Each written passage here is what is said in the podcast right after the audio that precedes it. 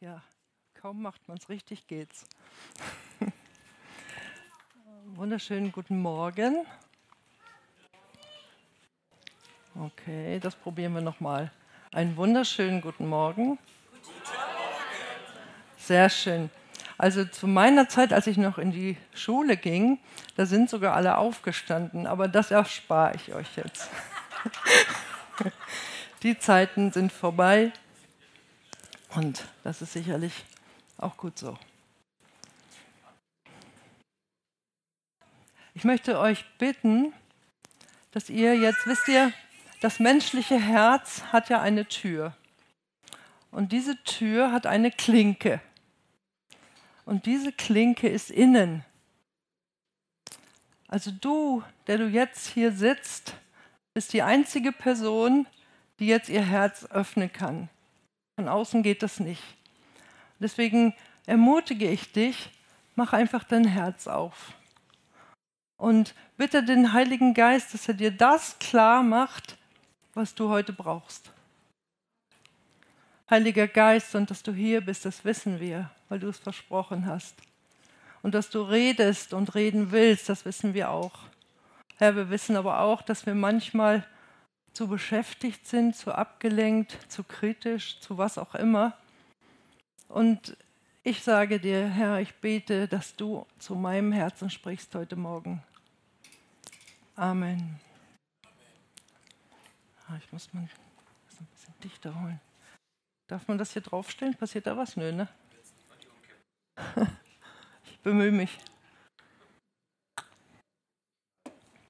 Oh, nee, nee, nee, nee. Okay, ich habe heute eine der bekanntesten Bibelworte mitgebracht, was jeder kennt. Rainer hat den Titel aus Versehen schon verraten, gerade weil er gesagt hat, Werner ist der verlorene Sohn. Es geht tatsächlich um den verlorenen Sohn. Aber Werner, du warst jetzt nicht gemeint. Vielleicht doch, wer weiß, wer weiß. Ich möchte was vorschicken, einfach an Info. Im damaligen Kulturkreis da war die Beziehung vom Vater und Sohn im Orient also von riesengroßer Bedeutung. Dass der Vater kriegte sogar den Namen, das ist der Vater von. Du bist nicht einfach nur Thorsten, du bist der Vater von. Das muss ich erst überlegen, ich weiß es aber. Von Samuel und Gotchin, genau. Da hat natürlich auch Töchter, das wissen wir alle, aber im Orient zählen wir die jetzt in dem Moment in der Weise jetzt nicht mit. Wer kennt die Geschichte vom verlorenen Sohn nicht? Wer hat die noch nie gehört? Hm, das habe ich mir gedacht, das ist sehr, sehr schön. Und ich möchte jetzt diese Geschichte insgesamt dreimal erzählen. Und zwar einmal aus Sicht des jüngeren Sohns, einmal aus Sicht des Vaters und einmal aus der Sicht des älteren Sohns. Okay, ich fange einfach mal an. Der jüngere Sohn. Der jüngere Sohn hat den einen, oder anders, stopp, der Anfang war der, es geht um zwei Brüder, zwei Söhne und beide vereint etwas, sie haben den gleichen Vater. Sie sind beide nackt und hilflos in diese Familie hineingeboren worden. Also sie haben nichts dazu beigetragen, dass sie dazugehören, sie sind einmal einfach reingeboren worden.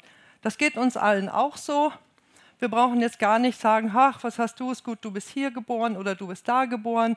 Wisst ihr, uns hat noch nie jemand gefragt. Jeder ist da hineingeboren worden, wo er am besten hineingepasst hat. So, jetzt sind ein paar Jahre ins Land gegangen und der jüngere Sohn hatte den Eindruck, das wahre Leben zu verpassen, etwas vorenthalten zu bekommen oder das, was ich sage, was heute wirklich so wie so eine Art Seuche ist, er hatte das Gefühl, ich komme hier zu kurz.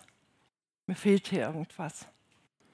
Kennt ihr das, dieses Gefühl, ich komme zu kurz? Ein anderer wird bevorzugt oder was auch immer.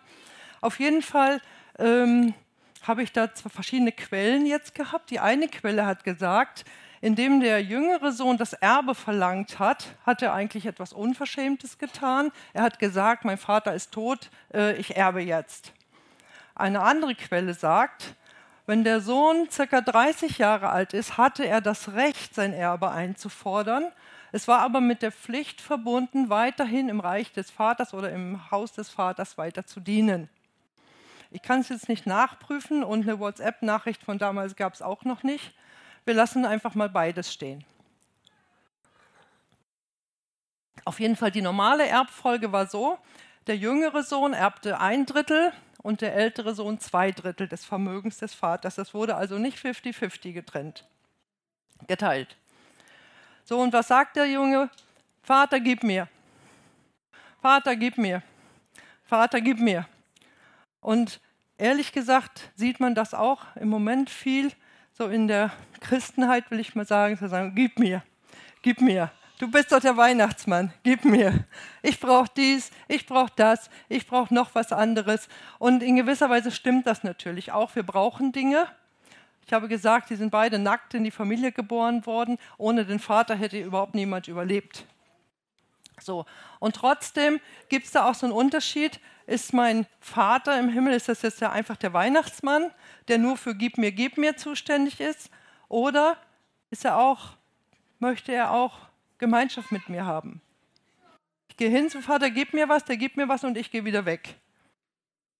Er möchte mir vielleicht noch was sagen oder vielleicht möchte er mich auch mal auf den Schoß nehmen, mich im Arm nehmen. Da habe ich keine Zeit, ich wollte ja nur mein Ding abholen, was ich vorher erbeten habe. So, nach dann der Vater, ja, äh, nicht, nee, beim Vater sind wir noch nicht.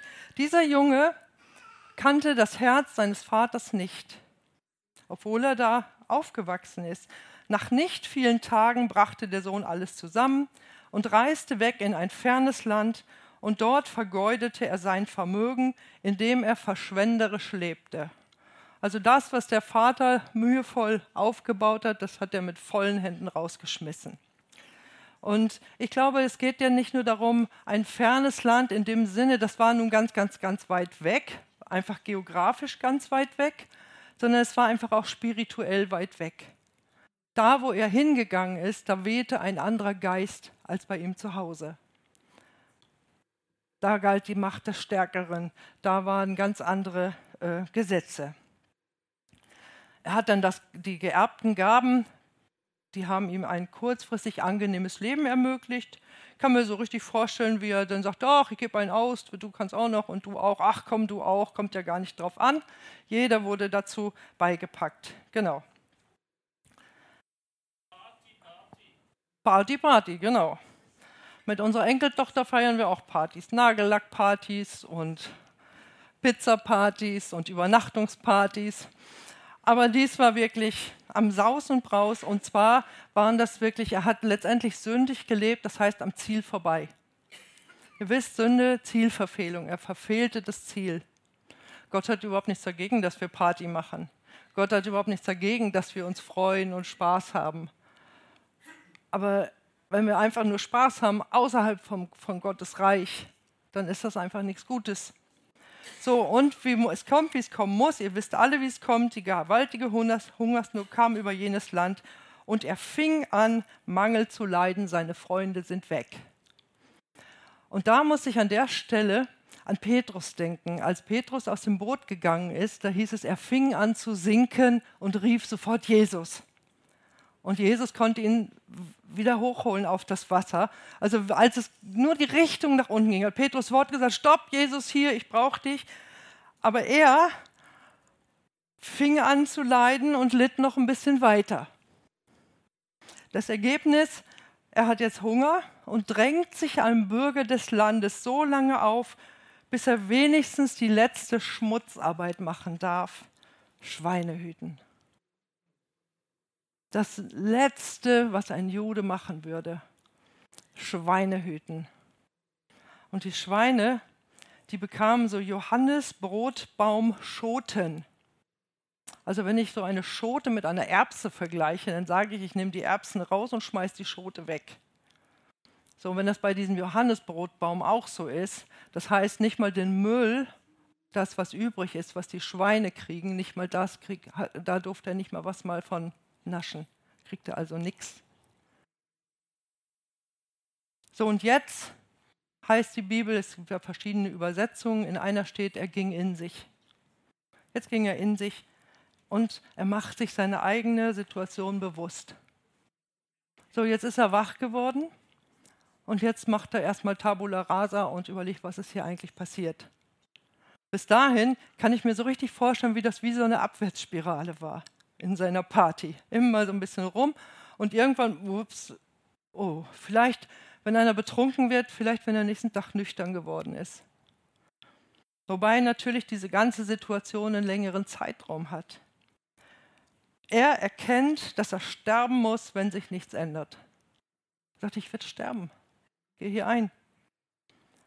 Übrigens, unterernährte Christen drohen auch zu sterben. Nun haben wir alle oder die meisten von uns nicht das Problem, dass wir rein körperlich sterben. Wir brauchen ja nur an mir selber runtergucken. Unser Problem ist eher, wir vernachlässigen manches Mal das Brot des Lebens zu uns zu nehmen. Und dann fehlt uns natürlich die Kost. Wer ist das Brot des Lebens? Ne? Genau, halte mal richtig hoch. Das Wort Gottes, na klar. So, und dann gibt es da so einen Brauch, der nennt sich Kezaza. Wie man das ausspricht, genau weiß ich nicht. Also wenn er jetzt zurückgeht, gibt es die Gefahr, wenn er also an seinen Ort zurückkommt, dass sie einen Tonkrug nehmen, schmeißen ihm die vor die Füße und sagen, so kaputt wie der Tonkrug sind unsere Beziehungen und tschüss, du brauchst nicht zurückkommen. Weil das, was er gemacht hat, er hat seinen Vater aufs, aufs wirklich total blamiert. Ihr habt alle schon davon gehört, dass es in manchen Ländern sogenannte Ehrenmorde gibt. Da können wir als Westler überhaupt nichts mit anfangen. Denken wir, wie kann man nur? Gut, die, die, die Person aus der Familie, meistens dann ja Frauen, die hat halt ein bisschen anderen Lebensstil. Warum kann man nicht so tolerant sein und kann die leben lassen? So, und da sagen sie, nein, du hast uns als Familie total blamiert. Du hast nicht nur dein Leben anders gelebt, sondern das betrifft uns. Du hast uns in Schande gebracht. Und dieser Sohn, dadurch, dass er weggelaufen ist, hat seinen Vater wirklich in Schande gebracht. Der hätte also alles Recht gehabt zu sagen, das war's, Junge. Du wolltest nicht mehr, jetzt bist du eben nicht mehr dabei. Und er möchte dann beim Vater Tagelöhner, oder er denkt, die Tagelöhner haben es besser als ich hier bei den Schweinen. Und wisst ihr, Tagelöhner sind noch weniger als Sklaven. Ein Sklave, der gehört mir wenigstens.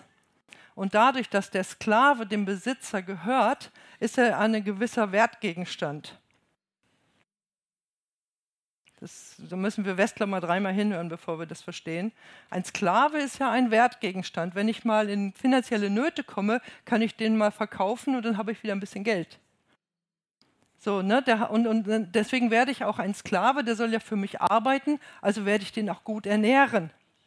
Wenn der krank ist, werde ich in aller Regel auch was dafür tun, dass der wieder gesund wird, der Sklave jetzt. Aber ein Tagelöhner, ihr kennt das aus dem anderen Gleichnis, der muss jeden Morgen frühs auf dem Marktplatz stehen und dann sagen Leute, buch mich, buch mich. Und wenn dich eine Woche keiner gebucht hat, dann hast du eine Woche nichts zu essen. Und nicht nur du nicht, sondern deine Familie auch nicht. Das Gute an diesem Sohn, er weiß, ich bin selbst schuld. Ich war's. Und dieses Schuldbewusstsein, das, das produziert auch einen Scham in ihm dass er sich auch schämt, dass er es zugestehen muss.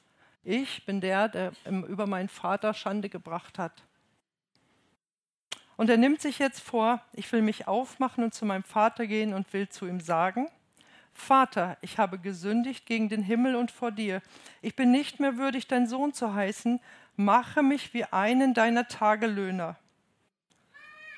Wie einen deiner Tagelöhner. Ein Tagelöhner ist jemand, der arbeitet, der kein Erbe hat, der keine große Ansprache hat, der keinen liebevollen Umgang bekommt, der einfach nur seinen Job macht. Das Gute ist auch, der Sohn sagt nicht, ja, ähm, in meiner Erziehung ist hier was schiefgegangen, meine Eltern haben mich immer so und so behandelt und deswegen hatte ich so das Gefühl, ich müsste mich so und so verhalten und äh, meine Lehrer waren auch immer ungerecht zu mir und das hat mich jetzt an die Schweine gebracht und der ist es gewesen und der ist es gewesen, Der Sohn hat wirklich gesagt, ich, ich bin der Mann. Wisst ihr, wenn wir, das erinnert mich zum Beispiel auch an Menschen, die ein Alkoholproblem haben. Ein Mensch, solange, wenn, du fragst, warum trinkst du? Das Erste, was er sagt, ist, na ja, ich kann jederzeit aufhören, ich brauche ja gar nicht trinken. Das Zweite, was er sagt, ich habe eine böse Frau, ich habe einen bösen Chef, ich habe eine böse Kindheit, ich hatte böse Eltern und ich hatte dies und ich hatte das. Und solange ein Mensch so drauf ist, lass ihn laufen. Aber der Mann oder die Frau, die ein Problem mit Alkohol hat, die sagt, ich bin der Mann, ich bin der Mann, ich bin die Frau, der hat die Chance, gesund zu werden.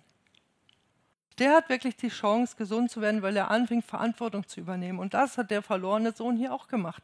Er hat gesagt, ich, ich bin weggelaufen. So, aber was macht er? Er ist konsequent, steht auf, geht los. Abgebrannt und ausgebrannt kommt er zurück zum Vater und spricht seinen Vater als Vater an. Das ist doch der Hammer, ne? Er sagt, ich will wiederkommen und will dann als Tagelöhner arbeiten und sagt trotzdem Vater.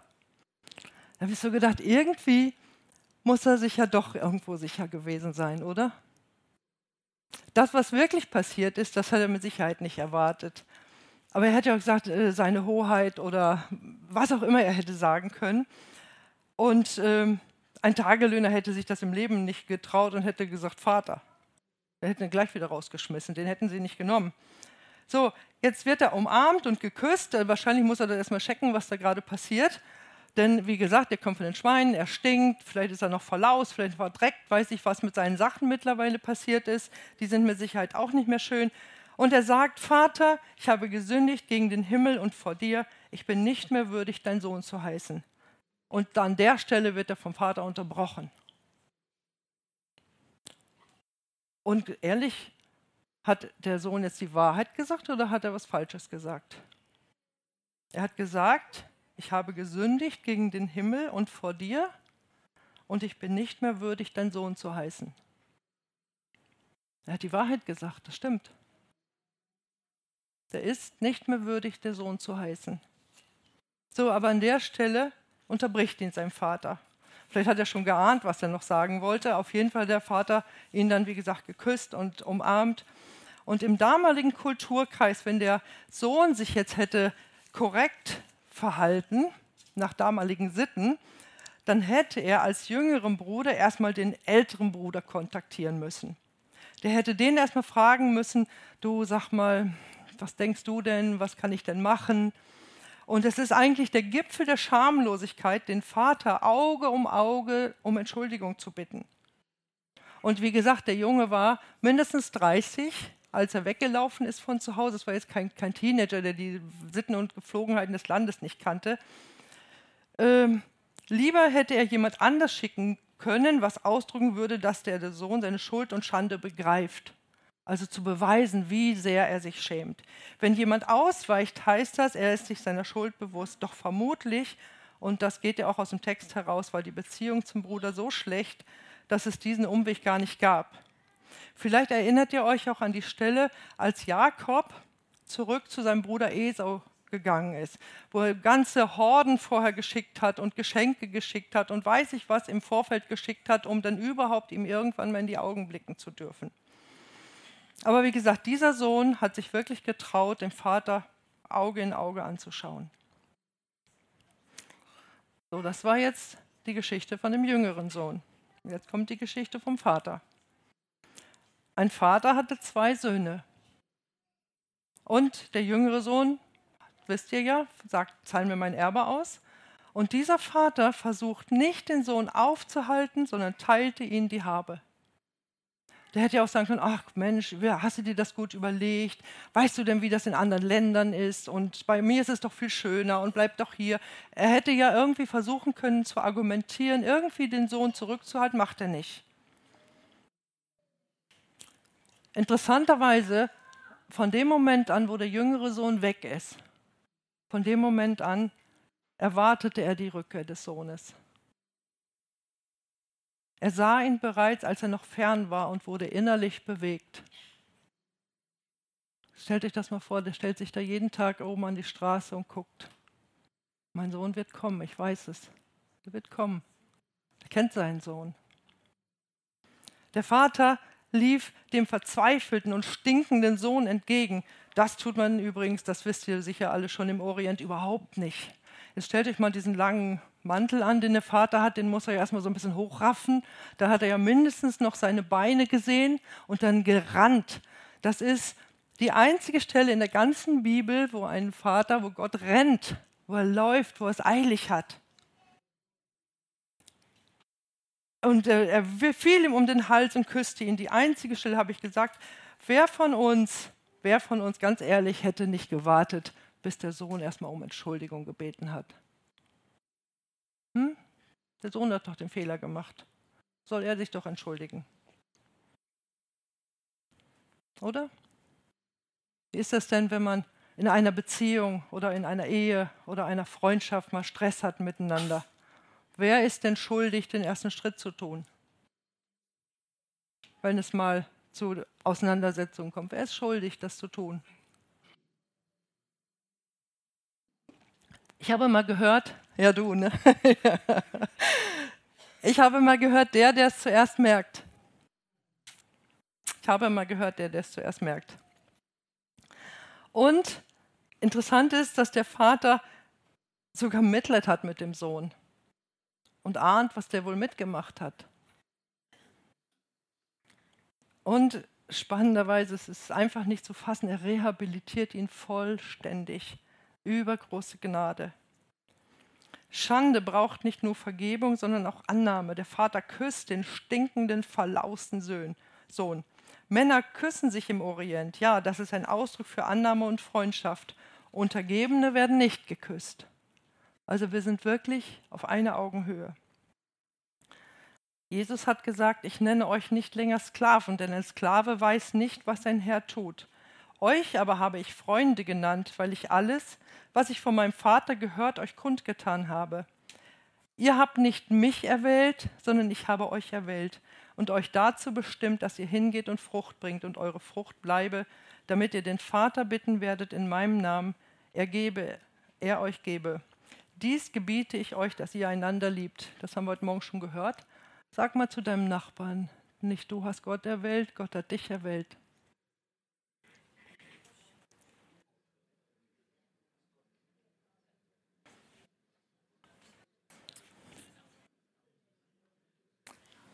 Hättest du dich auch genommen?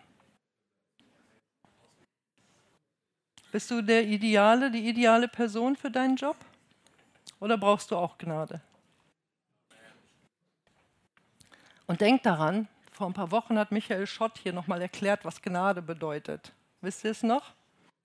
Wenn jemand in der Bank schuldig wird und Geld mitgeben lässt, mitgehen lässt und dann hinterher er dann einsieht, er hat es falsch gemacht, dass sie ihn dann sogar noch einen Posten drüber setzen? Gnade ist nicht einfach nur Barmherzigkeit, Gnade ist mehr. Als der Sohn hört, nochmal, Entschuldigung. Der Vater hört zu, als der Sohn ihm seine Schuld bekennt, aber unterbricht ihn, als er anbieten will, wie ein Tagelöhner für den Vater arbeiten zu wollen. Es geht nicht nur um Vergebung der Schuld, sondern um Gnade. Er wird wieder in den alten Status als Sohn eingesetzt. Dies geschieht durch Äußerlichkeiten. Der Vater gibt sofort Anweisungen. Bringt das schönste Gewand, das schönste Gewand, das Kleid der Gerechtigkeit. Wisst ihr, woraus dieses Kleid gewebt ist? aus Blut. Dieses Kleid wurde aus Blut gewebt. Das ist das teuerste Blut, äh, Entschuldigung, das teuerste Blut auch, das teuerste Kleid, was es gibt. Das Kleid der Gerechtigkeit. Bekommt er angezogen. Es ist damals eben ein langes, verziertes Obergewand, das vor allem wohlhabende Leute anstelle eines einfachen Hemdes trugen. Und wenn du gefallen bist, wenn du versagt hast, Gnade ist sofort da, sofort. Der Sohn hätte ja sagen können, ah Vater, ich gehe ja erstmal noch drei Wochen zurück, warte erstmal, bis ich das irgendwie abgebüßt habe und dann komme ich mir das Kleid abholen. Er kriegt das Kleid sofort. Stand EP, sofort. Das Kleid ist da. Er bekommt den Ring an den Finger. Siegelberechtigung. Er darf rechtlich korrekt im Namen des Vaters handeln. Du darfst im Namen Jesu handeln, weil du dieses Kleid angezogen bekommen hast. Und du bekommst Schuhe an die Füße, Das sind Schuhe, zu der Zeit waren die Kennzeichen eines freien Mannes. Er kann wieder feste Schritte tun und er kann wieder, hat wieder die Bereitschaft, das Evangelium weiter zu verkündigen. Sklaven gingen barfuß. Macht ja auch Sinn, ne? die sollen ja nicht weglaufen können. Ihr habt von ihm Christus gehört und auch verstanden, was in Jesus Wirklichkeit ist, dass ihr in Hinsicht auf euer früheres Leben den alten Menschen abgelegt habt, denn der richtet sich in Verblendung und Begierden zugrunde. Ihr dagegen werdet im Geist und im Denken erneuert, da ihr ja den neuen Menschen angezogen habt, den Gott nach seinem Bild erschuf und der von wirklicher Gerechtigkeit und Heiligkeit bestimmt ist. Und wir sind immer wieder bei den Männern, die nackt, hilflos und ohne eigenem Verdienst in diese Familie gekommen sind. Erbe wirst du, ohne dass du was dazu beiträgst.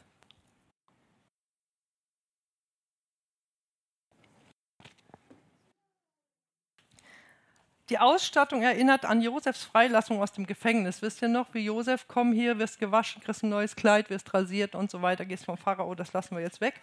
Spannend ist auch, das Kalb war schon gemästet. Also irgendwie hat der Vater auch auf eine Party gewartet. Der Vater hatte schon mit der Feier gerechnet, denn Fleisch gab es nur zu besonderen Anlässen im Orient, zum Beispiel als Zeichen der Gastfreundschaft für einen Ehrengast. Es muss 50 Prozent mehr Essen auf dem Tisch stehen, als gegessen wird. Dann bist du weg. Also wenn das ganz knapp bemessen ist alles auf dem Tisch, das ist dann nicht das Zeichen, dass du der Ehrengast bist. Wenn alles ganz groß und aufgetafelt wird, das ist ein Zeichen der Ehre. So, und jetzt gibt der Vater neue Anweisungen. Erst hat er gesagt, gib ihm das Kleid, gib ihm den Ring, gib ihm die Schuhe. Jetzt sagt er, bringt das gemästete Kalb und schlachtet es. Lasst uns essen, lasst uns fröhlich sein. Wusstet ihr, dass man sich dazu entscheiden kann, fröhlich zu sein?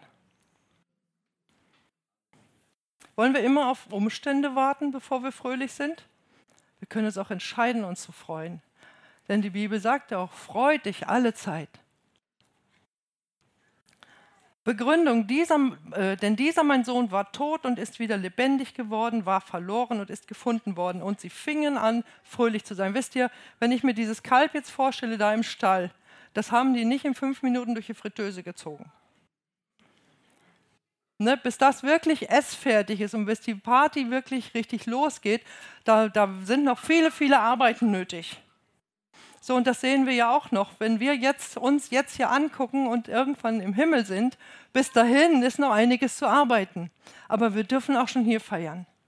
Wir dürfen auch schon hier feiern. Wir sollen feiern. Und ganz ehrlich, wenn irgendeiner Grund hat zum Feiern, dann sind das doch wohl wir. Genau, juhu. Während des Festes stand der Vater auf, um mit dem älteren Sohn zu sprechen. Eine Schande. Der Gastgeber steht während des Festes nicht auf. Eigentlich hätte der Vater sofort seine Knechte zum älteren Sohn schicken müssen. Sie hätten ihn festgenommen und nach dem Fest ordentlich für die Nichtbeachtung des Vaters verdroschen. Dann wäre die Ehre des Vaters wiederhergestellt. Doch auch hier will der Vater den zweiten verlorenen Sohn zurückgewinnen. Also wenn der Vater sagt, hier, wir feiern jetzt, und der, und der ältere Sohn sagt, nö, ich mache nicht mit. Dann ist es eigentlich auch eine Frechheit, weil der Vater ist schließlich Chef. Der Vater hört dem älteren Sohn zu, widerspricht ihm nicht, diskutiert nicht, kommt ihm auf der Beziehungsebene entgegen und er sagt, Kind. In einer anderen Bibelübersetzung heißt es, mein lieber Junge. So richtig zärtlich, ne?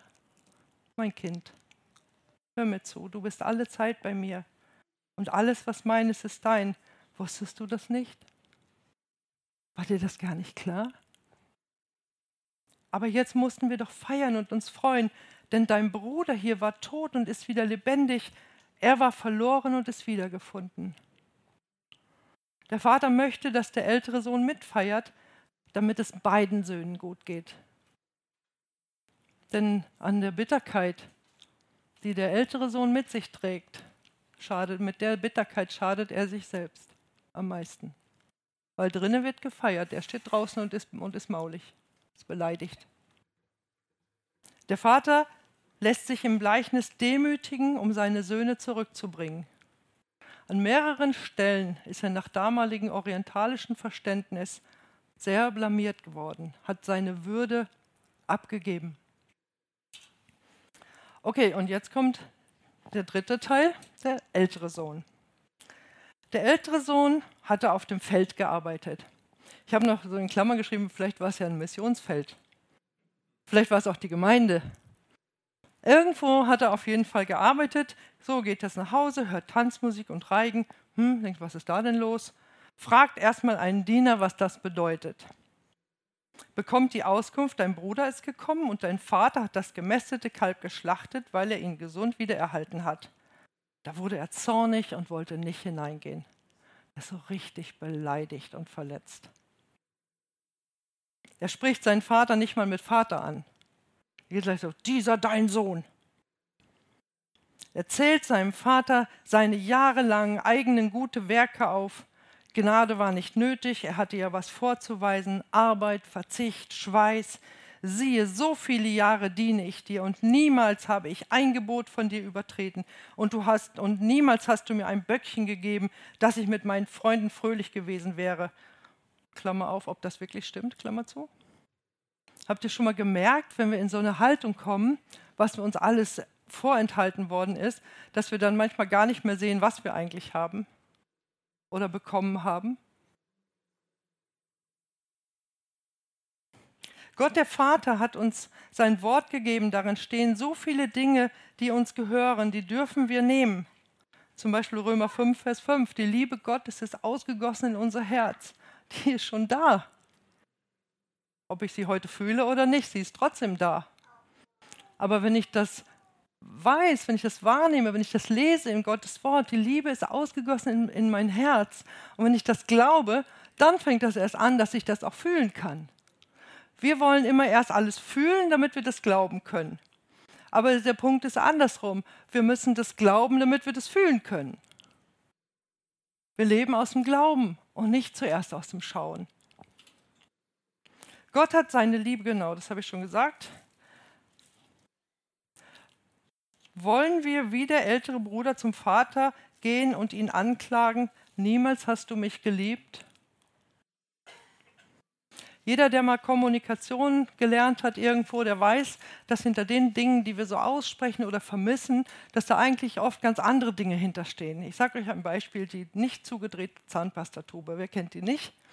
Jeder, der verheiratet ist, kennt die. Und die, bei jedem ist es auch irgendwie anders zu verstehen. Jetzt stellt euch eine Zahnpastatube vor. Zu, heute haben wir Klappverschlüsse, das ist ja viel einfacher. Aber so Zuschrauben dauert vielleicht drei bis fünf Sekunden.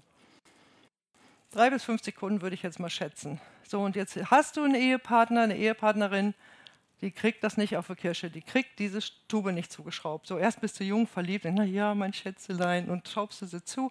Und irgendwann ärgert dich das, du sagst, immer musst du die, und, und immer die Zahnpastatube. Und ehrlich, es geht nicht um die Zahnpastatube.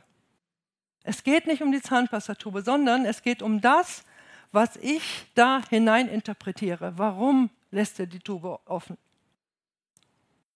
Warum macht er das? Um mich zu ärgern.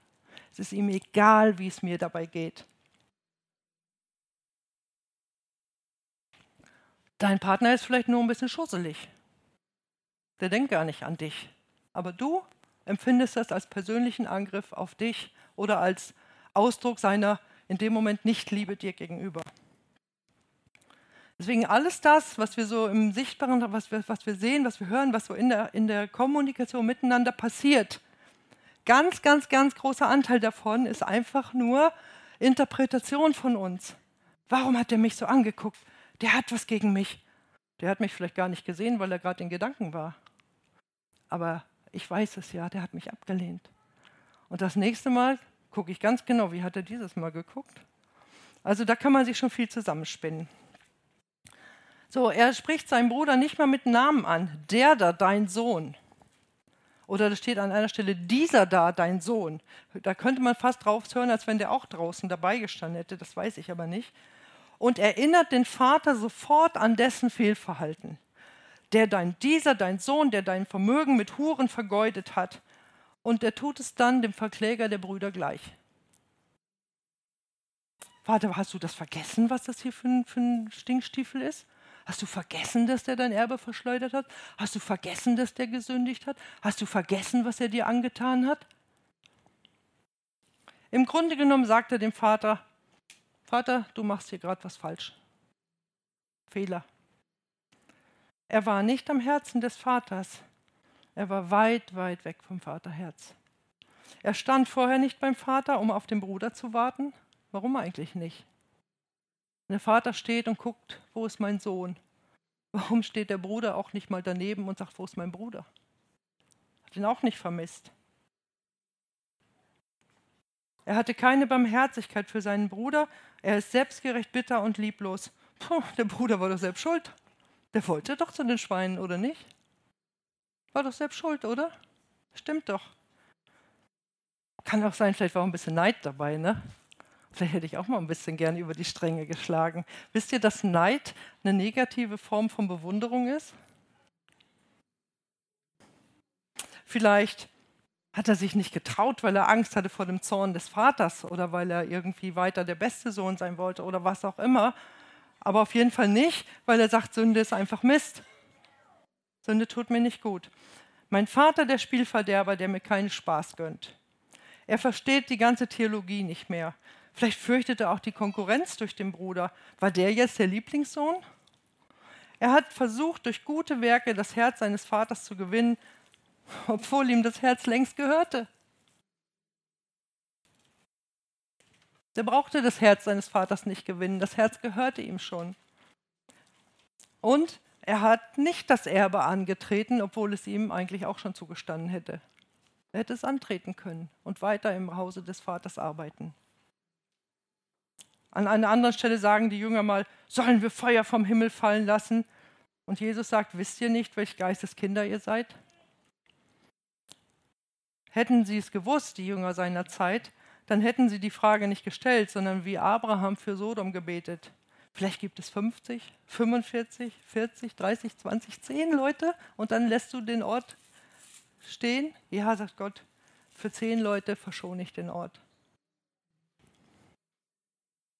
Hätte dieser ältere Bruder gewusst, wie geliebt und angenommen er eigentlich schon längst war, er hätte sich einfach entspannen und sich freuen können und mitfeiern. Er sagt, wow, Party.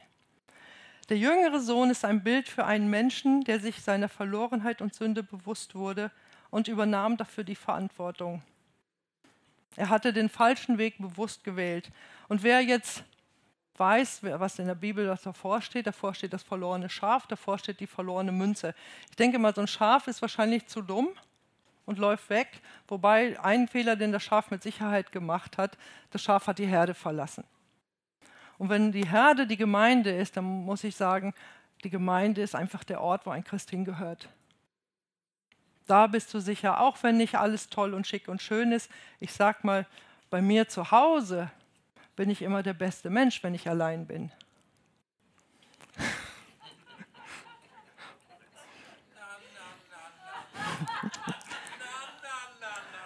In der Beziehung mit anderen Menschen, da kommen doch erst unsere Macken zum Vorschein, oder? Und deswegen es ist auch wichtig, dass wir einfach mal Dinge verstehen, die einfach nicht so gut sind bei mir. Beim anderen ist das ja einfach. Sehe ich ja sofort. aber was ist mit mir? Und wenn du eine gewisse Reife hast, dann möchtest du auch sehen, was bei dir die Macken sind. Dann möchtest du auch sagen, hey, so will ich gar nicht sein. dann möchtest du dein Erbe antreten und sagen, ich bin neu gemacht in Jesus. Der älteste Sohn war sich seiner Verlorenheit und Sünde nicht bewusst. Der hätte gesagt, doch, macht doch alles richtig. Und wisst ihr, das hat was mit Stolz zu tun. Und ich habe mal den Satz gehört, Stolz ist wie Mundgeruch. Jeder merkt's, nur nicht du selbst. Der Vater geht nicht zu den Schweinen, aber er läuft dem Sohn entgegen. Der Vater ist und bleibt der liebende Vater. Er sagt uns zu allem unserem Tun, welche Folgen oder Konsequenzen es hätte, aber er lässt uns die freie Wahl. Ihr kennt das aus dem fünften Mose, ich lege vor dich Segen und Fluch wähle. Nimm. Wenn du das nimmst, passiert das. Wenn du das nimmst, passiert das. Ist doch fair. Er überredet uns nicht, er manipuliert uns nicht, er übt doch keinen Zwang aus. Er sagt, du bist, du hast eine freie Wahl. Du darfst auch falsche Wege wählen. Ist erlaubt. aber du wirst die Konsequenzen spüren. Auch wenn die Vergebung da ist, gar keine Frage. Aber ich sag mal, wenn du deinen Hund totgeprügelt hast und du bittest nachher um Vergebung, der Hund bleibt tot. Beide Sünde unterschätzen die Gefahren, die Sünde mit sich bringt, und beide Söhne überschätzen das Vergnügen, das Sünde bringt. Ja, halt, stopp, stopp, stopp. Einer kommt noch. Einen habe ich noch. Jesus erzählte übrigens dieses Gleichnis und hat damit dem zweiten Sohn die Pharisäer gemeint.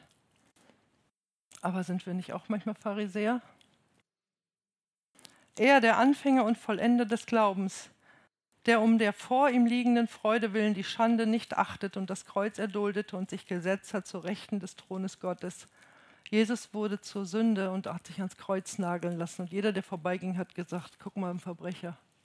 Guck mal, einer, der alles falsch gemacht hat. Guck mal, der hat es verdient. Und wer hat es wirklich verdient? Ich und du. Aber wir dürfen uns aufmachen zu ihm. Der Menschensohn ist ja gekommen, um zu suchen und zu retten, was verloren ist. Das hat mich so gefreut, das steht heute in den Losungen und das ist so für mich so ein richtiges Lebens, Lebenswort. Das ist einfach stark. Er ist gekommen, zu suchen und selig zu machen, was verloren ist. Wisst ihr, ich glaube, wir sollten nicht so viel mit Gott rumdiskutieren. Wenn du einen Fehler gemacht hast, dann sage ich, ich habe einen Fehler gemacht.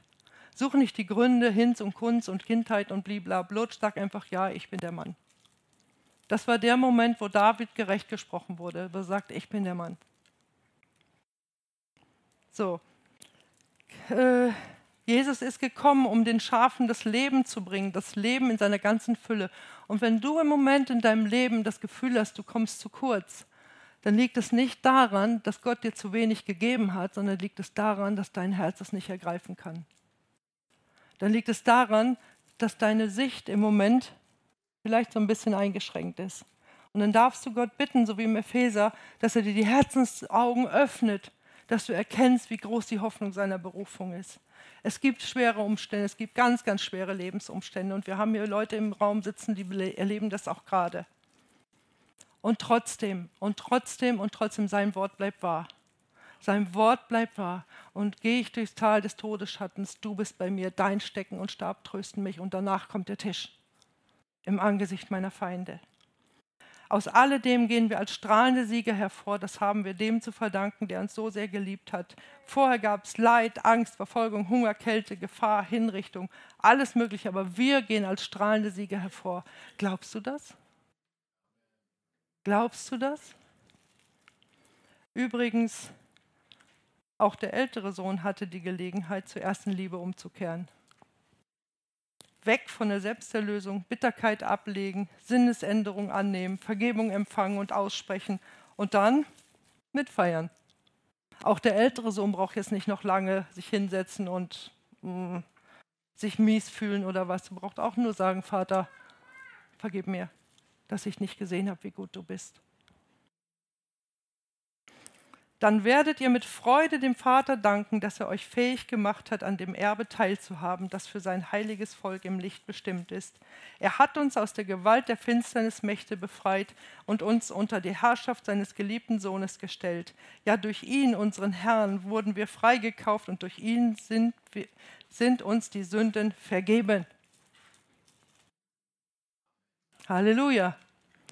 Und an der Stelle möchte ich euch wirklich auch jetzt Gelegenheit geben, Lass uns, lass uns kurz stille werden. Und das kann, kann ich nicht für euch tun. Frag doch mal den Heiligen Geist. Heiliger Geist, an welcher Stelle möchtest du mir meine Freiheit heute neu zeigen? An welcher Stelle möchtest du mir meine Freiheit neu zeigen? Und das Lobpreisteam wäre nett, wenn ihr kämt.